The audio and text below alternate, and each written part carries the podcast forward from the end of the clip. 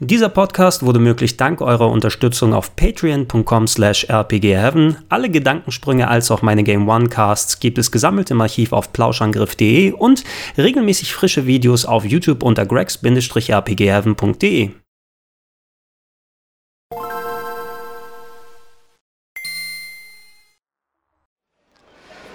Schönen guten Tag und herzlich willkommen zu Gregor Tested 428 Shibuya Scramble in Shibuya, ja, natürlich äh, die Leute, die das jetzt nur als Podcast hören, denen wird vielleicht ein kleines Element entgehen, aber dafür habt ihr die wunderbaren Umgebungsgeräusche, die wir hier gemeinsam hören können. Ähm, ich befinde mich gerade in Japan, wie ihr eventuell mitbekommen habt, und äh, mache hier seit einiger Zeit ein paar Vlogs. Und äh, ich wollte zusätzlich noch, danke fürs Hupen, ähm, auch noch die Gelegenheit nutzen, solange ich hier bin, ähm, über ein Spiel zu sprechen, was ich gerade angesprochen habe, nämlich 428 Shibuya Scramble, ein Grafik-Adventure, eine Visual Novel, die gerade frisch im Westen rausgekommen ist für PC und PS4.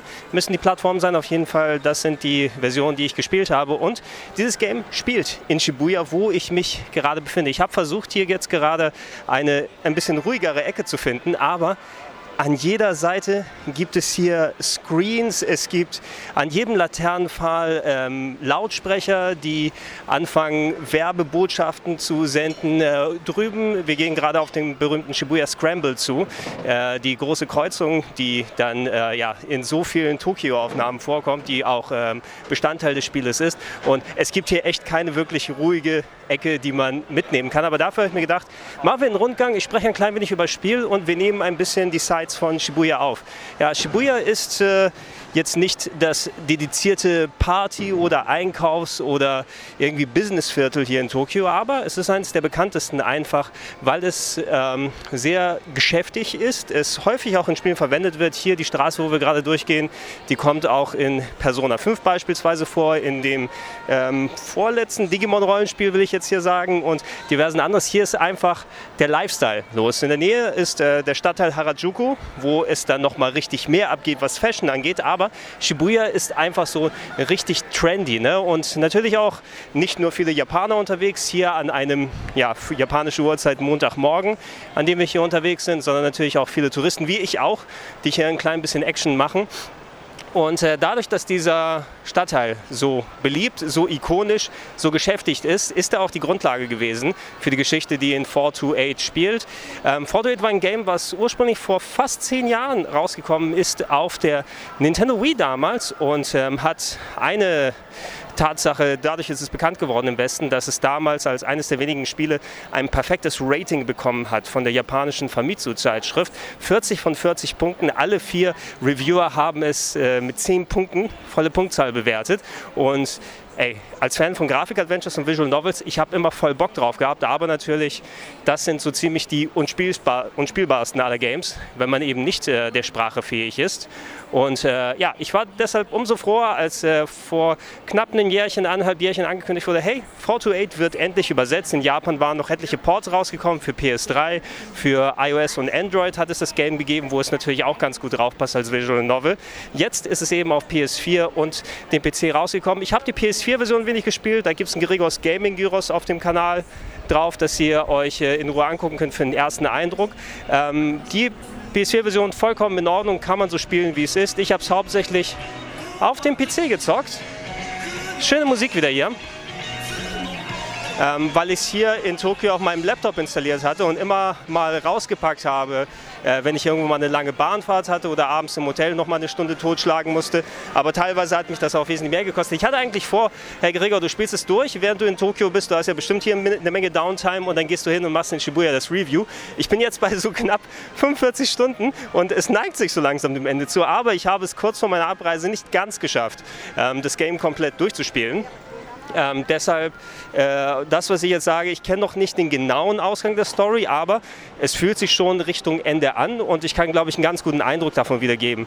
Ähm, 428 ist eine Crime Story. Ja, hier in Shibuya ist ein Kidnapping passiert. Ähm, eine junge Dame namens Maria Osawa wurde entführt und äh, das Spiel beginnt damit, dass, äh, und da gehen wir gerade darauf zu, bei der berühmten Hachiko-Statue, die sich am Bahnhof von Shibuya befindet.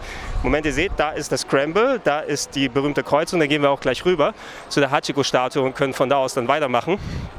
Ähm, äh, es wurde dann von den Entführern angegeben, hey, wenn ihr Maria zurückhaben wollt, ja, das kostet mehrere Millionen Yen und ihre Zwillingsschwester Hitomi ja, soll äh, das Geld bei der berühmten Hachiko-Statue, das ist die Hundestatue, die sich vor dem Bahnhof von Shibuya befindet und, ach schön, Moment, lass mich einmal hier kurz über die Kreuzung rübergehen. Ah, das ist nice.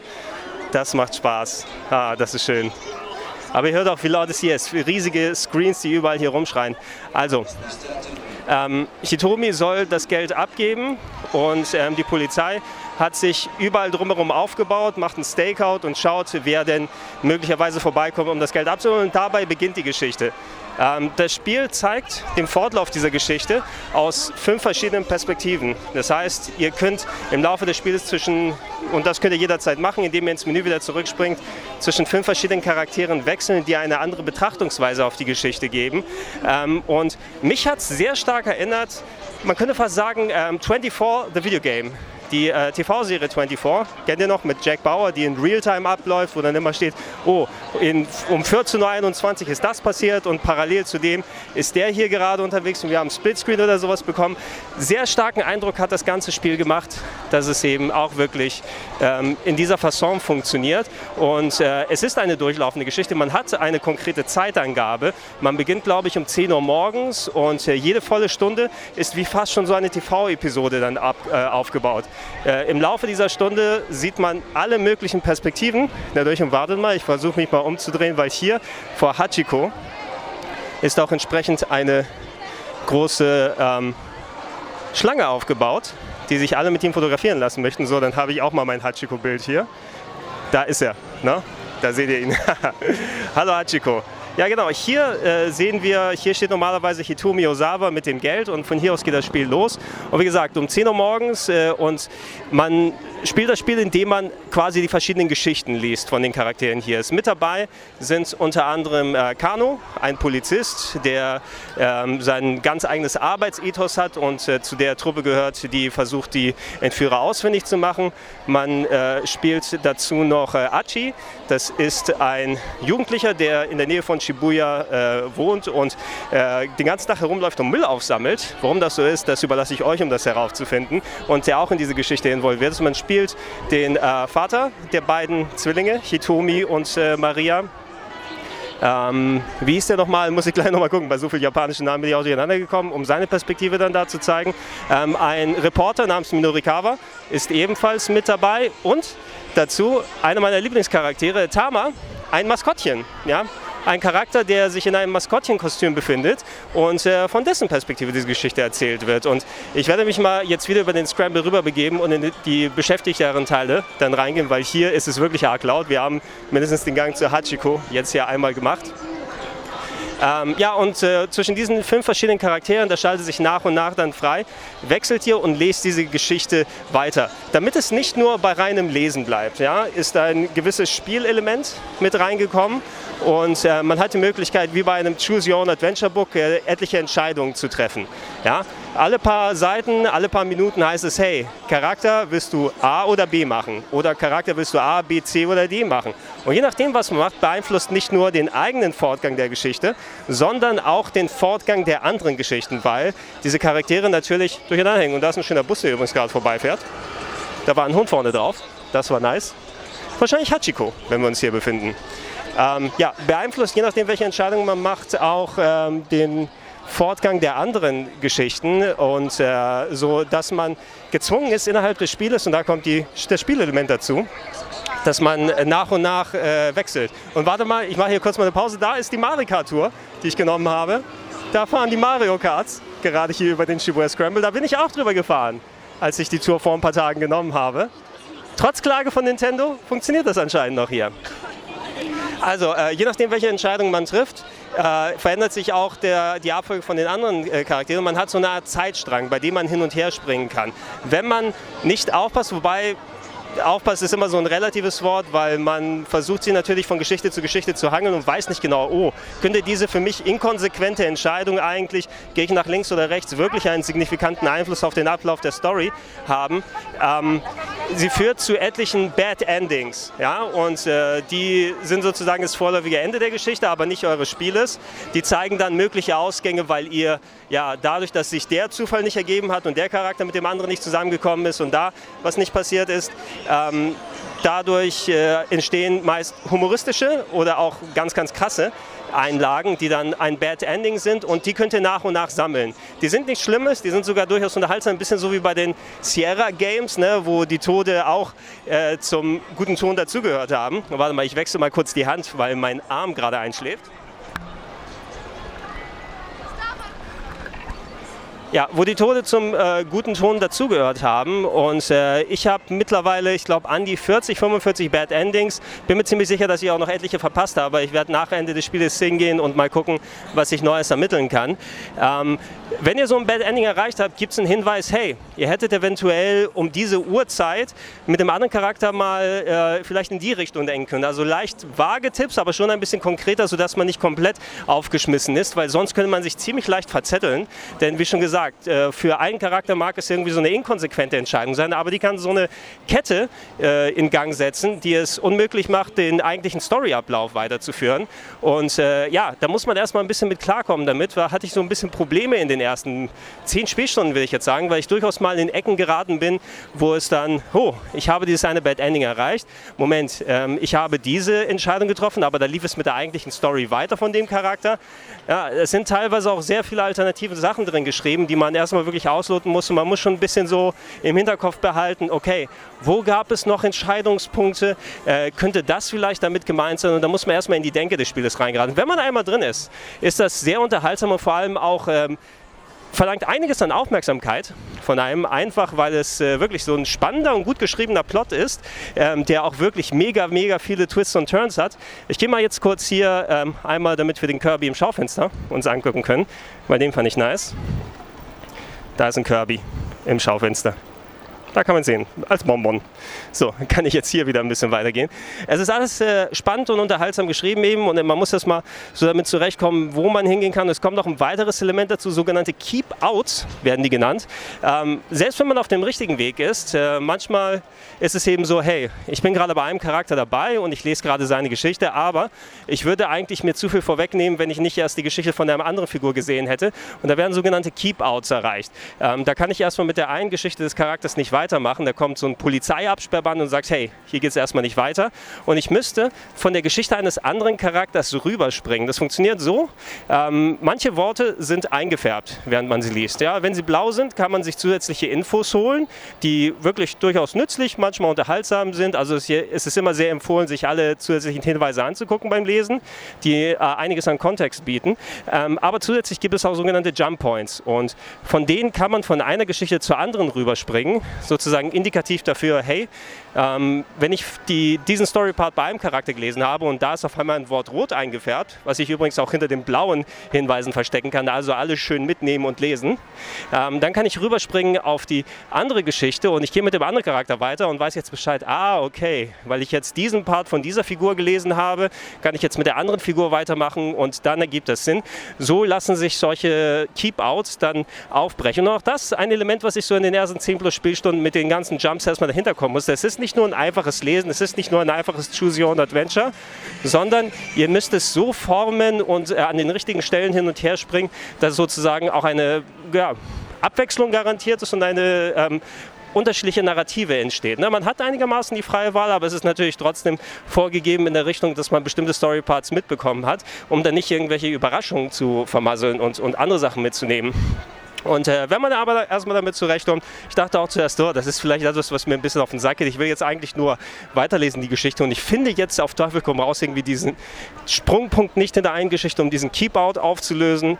Ähm, und äh, da, das hat mich durchaus auch schon mal, mal eine halbe Stunde oder hier sowas gekostet, um dann nochmal alte Parts nochmal zu lesen. Zwar gibt es eine Übersprungfunktion für den Text, sodass man nicht auf das eher langsamere Tempo angewiesen ist, äh, was normal abgespult wird, aber jetzt nicht so langsam, dass es nervt. Ähm, aber ja, es ist alles so ein bisschen Gewöhnungssache. Ja? Die nächsten 20, 25 plus Stunden, die ich dann gespielt habe, war eigentlich kein so großes Problem und ich konnte mich richtig gefangen nehmen von der Story. Und meine Herren, ne? also ich kann echt voll nachvollziehen, was so die äh, ganzen positiven Stimmen gewesen sind die man mitbekommen hat über 428, weil das ist echt eine gute, smarte und wirklich vertrackte geschriebene Story, die sich auch ein bisschen vielleicht analog zu den Yakuza-Spielen auch durchaus mal traut, ein wenig absurd und abstrus zu sein. Ja? Ähm, es werden viele verschiedene Töne getroffen. Ne? Du hast äh, teilweise irgendwie so ein Spionage-Crime-Drama, ja? was, was so spannend aufgebaut ist, dass du dir die Nägel abkauen musst. Aber an, an, an der anderen Stelle sind auf einmal humoristische Einlagen, Charaktere, die dann dazukommen, die absurd, wild und verrückt sind, aber trotzdem auch einmal so an, an, den, an den Herzsträngen ziehen können. Also ähm, die Leute, nicht nur die originalen Autoren, die wirklich dieses vertragte Ding mit den verschiedenen Perspektiven sich so zusammengesucht haben, sondern auch äh, die Übersetzer, zu denen glaube ich auch äh, Alexander O. Smith gezählt hat, äh, einer der Top-Übersetzer, was so ähm, vom Japanischen ins englische Texte angeht, der an vielen Final Fantasy zusammengearbeitet hat, ist da, glaube ich, der, der Chief Editor oder sowas, ne, hat da mit betreut äh, die Übersetzung. Und äh, man merkt es eben, schön polierter Text. Ich habe jetzt vielleicht, glaube ich, einen Schreibfehler oder sowas gefunden ähm, von den englischen Texten aus her. Es fließt alles gut hin, die Charaktere, obwohl es viele japanische Namen sind, die man sich merken muss, sind einprägsam. Und ähm, es macht einfach Spaß, dieser Geschichte zu folgen und, und diesem vertrackten äh, Ding die Auflösung zu bieten. Es fühlt sich echt wirklich an wie so eine, so eine Staffel ähm, 24. Äh, dadurch, dass die einzelnen Episoden eben in dieser eine Stunde, bis man, wenn man die voll hat, gibt es dann so einen kleinen Trailer ähm, wo man sehen kann, so ein bisschen voraus, was in der nächsten Stunde passiert. Und die haben so alle so eine kleine in sich abgeschlossene Narrative, die aber trotzdem natürlich die große Story vorantreiben. Äh, ähm, darstellungstechnisch, ihr habt es wahrscheinlich gesehen mit dem Material, was ich hier reingeschnitten habe. Ähm, es sind alles reelle Fotos, die hier in Shibuya gedreht wurden. Ein weiterer Punkt, warum ich das Video quasi hier so machen wollte. Ähm, ja, es, äh, die sind äh, damals mit Schauspielern, als das Spiel ja, gedreht, fotografiert wurde, hier hingefahren nach Shibuya und haben entsprechend die ganzen Szenen ähm, nachgestellt und fotografiert. Ähm, ich habe ein paar äh, Berichte darüber gelesen, wie es damals gewesen ist, ne, dass die Schauspieler erst ein bisschen perplex waren, Moment, wir sollen nur Fotos machen, muss ich denn meinen Text lernen und so weiter, aber dann haben sie es doch gemacht, weil es der Performance sehr zuträglich gewesen ist. Jetzt bin ich in der, bin ich denn hier angekommen? Im Vape-Studio. Was geht denn hier ab? Hier wird gevape, Vape Nation. Na, ich gehe mal diese Treppe hoch.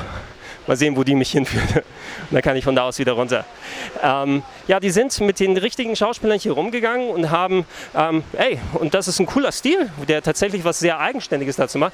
Okay, hier ist eine Baustelle. Ich glaube, ich gehe wieder runter. Sonst kann ich hier erzählen und ihr hört mich nicht. Ähm, ein echt cooler, eigenständiger Stil, der vor allem so eine kleine Zeitaufnahme von Mitte, Ende der 2000er ist, wie es hier in Shibuya ausgesehen Nicht zu unterschiedlich zu dem jetzt, hier 2018, wo ich durchlaufe, aber natürlich mit einigen Unterschieden. So die äh, Hachiko-Statue und die Kreuzung habe ich wiedererkannt, aber auch andere Sachen. Es wirkt noch sehr wie vorher, nur vielleicht äh, stehen andere Sachen auf den äh, Leuchtreklamen drauf. Na, ist aber wahrscheinlich ähnlich geschäftigt, wie wir es hier dann auch kannten. Ähm, und hey, ähm, ab und zu gibt es auch mal ein paar bewegte Szenen, aber hier und da reingeworfen. Es wird häufig auch ein bisschen Animation dadurch erzeugt, dass mehrere Fotoabfolgen gemacht wurden. Ich glaube, die haben am Ende mehrere hunderttausend Fotos gemacht und sich dann die besten ausgesucht dafür. Und zusammen mit dem Text, mit dem Tempo, mit der passablen Musik, die ist jetzt nicht super speziell, aber durchaus schön und nett äh, gemacht, ähm, gibt das wirklich ein schönes Ganzes, was mich richtig reingesaugt hat. Ja, ich hatte anfangs erwartet, vielleicht, dass es eine kürzere Story ist. Es wird mit Durchschnittsspielzeit auf der PS4 mit knapp 10 Stunden angegeben, aber nein. Ne? Selbst wenn ihr ein schneller Leser seid, so wie ich es bin, ähm, und äh, trotzdem ähm, auch gut versiert seid in solchen Crime-Novels und Choose Your Own Adventure Books, ähm, ich würde sagen, dass ich am Ende wahrscheinlich mindestens bei Richtung 50 oder sowas lande. Nicht äh, ganz so schweigen davon mit den ganzen Bonus-Episoden, die es noch frei zu spielen gibt und alternativen Enden, die ich mal raussuchen kann. Ich weiß auch nicht mal in die Richtung, wo es hinsteuert. Vielleicht gibt es auch mehrere, so, so sieht es zumindest aus, äh, richtige Enden, die man holen kann. Und hey, ich bin schwer begeistert. Ne? Ähm, wer solche Crime-Geschichten mag. Ne? Crime-Geschichten Richtung 24, Entführungsfälle, Spionage, dies, jenes, alles, aber auch so eine kleine verrückte Ader gerne haben will. Äh, 428 ist eine tolle Visual Novel, solltet ihr auf jeden Fall erleben Das Einzige, was ich eben sagen würde, ist, dass sie leider ein bisschen zu hochpreisig äh, angeboten wird. Ähm, die Steam-Version bewegt sich bei ungefähr 40 bis 50 Euro, was das Spiel eigentlich wert ist. Aber das ist so ein ähm, ziemlich hoher Einstiegspunkt, finde ich leider, ne, für ein Spiel, was eben auf den ersten Blick visuell nicht so viel bietet, wo Leute, die vielleicht Interesse haben, nicht auch einfach mal zuschlagen und gucken, ob es was für sie ist. Und ähm, ey, äh, meiner Erfahrung nachher, ob es jetzt auf der Konsole oder auf dem PC spielt, es ist den Vollpreis vollkommen wert. Ihr werdet wirklich für viele Stunden unterhalten und wenn ihr ansatzweise an so interaktiven Filmen und sowas Interesse habt, dann solltet ihr 428 auf jeden Fall erleben. Das ist wirklich eine der, der herausragendsten Visual Novels, äh, die aus dem Bereich kommen. Aber allerdings eben mit dem einigermaßen hohen Einstiegspunkt. Ich hoffe, dass äh, zumindest ähm, das Spiel ein genug Achtungserfolg wird, ne, dass wir mehrere solche Games geben. Ein richtiges Sequel, glaube ich, gab es von 428 nicht, aber es gibt äh, einen inoffiziellen Vorgänger, ich würde sagen, hieß ja Matcha, glaube ich, auf dem Sega Saturn. Eine alte Visual Novel, die Ende der 90er entstanden ist, die hier auch anscheinend bei ähnlichen Schauplätzen gespielt hat und als inoffizieller Vorgänger eben gilt. Ähm, eventuell würden wir vielleicht sowas in der Richtung sehen. Also ich finde es super, dass ich über zehn Jahre, nachdem ich dieses Spiel spielen wollte, endlich spielen konnte. Und ich fand es vor allem auch super, dass ich es euch hier in Shibuya direkt präsentieren kann. Ich verabschiede mich. Das war Gregor Testet 428 Shibuya Scramble in Shibuya. Ähm, mehr Videos, ähm, nicht nur aus Japan, natürlich auf gregs-rpg.de, auf plauschangriff.de, alles podcast-technisch, was ich für euch so zusammengesammelt habe. Und ihr könnt mich gerne, wenn ihr es äh, noch nicht macht, äh, mich gerne regelmäßig unterstützen. Monatlich über patreon.com slash rpgheaven gibt es Supportmöglichkeiten. Für mich würde mich freuen, wenn ihr das machen könnt, das mir möglich macht, solchen Stuff wie hier anzustellen und sogar mehr. So, jetzt klappen die hier langsam alles zu. Das war das Video. Ich verabschiede mich aus Shibuya und bis dann. Tschüss.